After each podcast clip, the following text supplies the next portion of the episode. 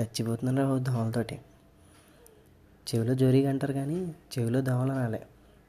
జోరీకి ఎప్పుడో కానీ రాదు. దోమలు చీకటి పడితే చాలా వచ్చేస్తాయి. ఒక్క దోమ దాని లైఫ్ స్పాన్లో ఫైవ్ హండ్రెడ్ ఎక్స్ పెడుతుందట. పైగా దాని జీవితంలో ఒక మైలుకి మించి తిరగలేదట. నార్మల్గా దోమ బతికి సెవెన్ డేస్ అట. అంటే వారం రోజుల్లో ఒక మైలు దూరంలో సుమారు ఐదు వందల దోమల్ని మన చుట్టూ వదిలేసి ఎవడి చేతి కింద పడి పచ్చడి అయిపోతుంది. ఒక విధంగా మనుషుల కంటే ఈటి ప్రొడక్షనే గట్టిగా ఉంది. పైగా వాటి మీద ప్రేమతో మనకు ఒక ఏరియా కూడా ఉంది. దోమలు కూడా అని బాగా ఫేమస్లేండి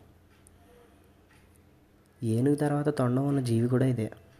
ఇంకో విషయం ఉందండి దోమల్లో కూడా మనుషులు కుట్టేది ఆడదోమలేట.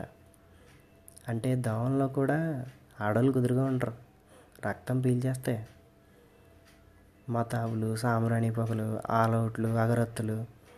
ఇలా ఎన్ని కనిపెట్టినా ఏదో ఫుల్ వేసిన వాళ్ళ కాసేపు పడిపోతాయి అంతేగాని మళ్ళీ లేచాక బ్యాటింగ్ మామూలే.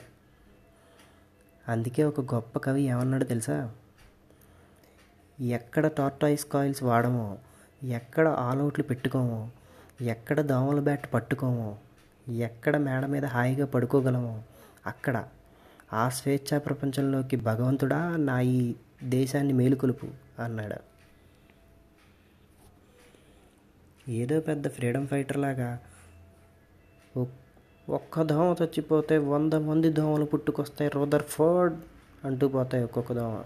దీని అమ్మ జీవితం. ఇక్కడ మనుషులు పోతున్నారు కానీ దోమలు అలాగే ఉండిపోతున్నాయి సార్.